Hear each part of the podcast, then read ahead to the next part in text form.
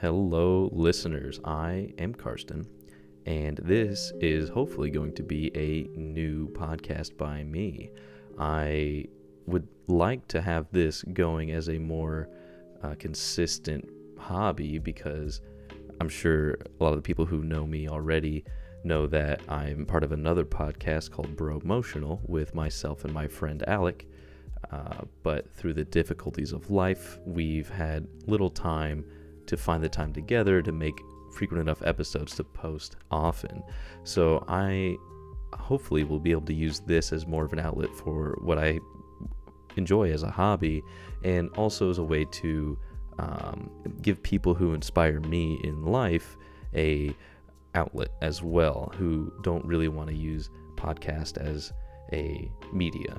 I feel like the discussion of inspiration is a uh, pretty appropriate discussion for a pilot episode because there are people in my life who have inspired me and led me to this. I think pushing myself to do this podcast is a good thing. Some people in my life, like uh, my friend Avery, uh, he's one of my close shipmates. He uh, he showed me this podcast that already exists. It's called 365 Stories I Want to Tell You Before We Both Die. Uh, and that is by Caveh Zahedi. And it is a pretty interesting podcast that when I actually looked it up online recently to start this, did not have the best reviews, but I found it to be a very fun listen. And the idea of how he made this podcast really kind of helps me realize that I we don't have that much time and I would like to have a project that I'm building and have something to look back on just like my grandpa in my life uh, inspired me in that same sense and kind of, kind of took that with me because I joined the military and I was away from home for a long time. And about this time, two years ago, I hadn't seen my grandfather in a while and his health was declining.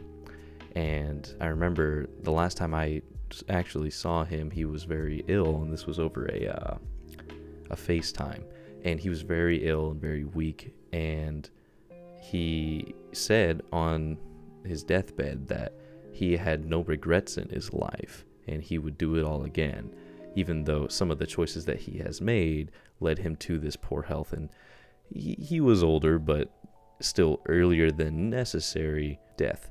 And I, I, I really took that uh, phrase that he said to heart that he lived his life with no regrets, which which I found to be a, a goal of mine now. And to finish this out, another inspirational person in my life is my own brother, who him and I we it's gonna sound like a brag. We grew up in a country school, and the school was very easy for us. We put in very little effort and got very high grades, and routinely scored uh, near the top of the class or the top of the class with no effort at all. And coming out of high school and going into college, and really being thrown into adulthood, we we struggled a bit. We found a lot of adversity in our lives and a lot of difficulty and backed away from it because admittedly, I mean, I'm sure he probably felt the same, but admittedly, I did not know how to tackle that. That was a skill a skill I did not develop because of how I grew up. Uh, when I joined the military, it forced me into this difficult part of my life where there was no backing out, so that was good for me. But now I see my brother, who he's going through uh, as just as much difficulty as I have, or if not more, and he is still routinely doing, putting in effort, building projects, and becoming a better person. And I still find that to be very inspirational to myself. So using these um, small bits in the world around me, I'm really finding my my way in myself and I would like to push with this project here. Hopefully I find more inspiration in my life moving forward and can find more things I'd like to do podcasts about, little discussions, probably going to do a few small shorter episodes like this just on things that I find interesting, take little snippets out of life and talk about them.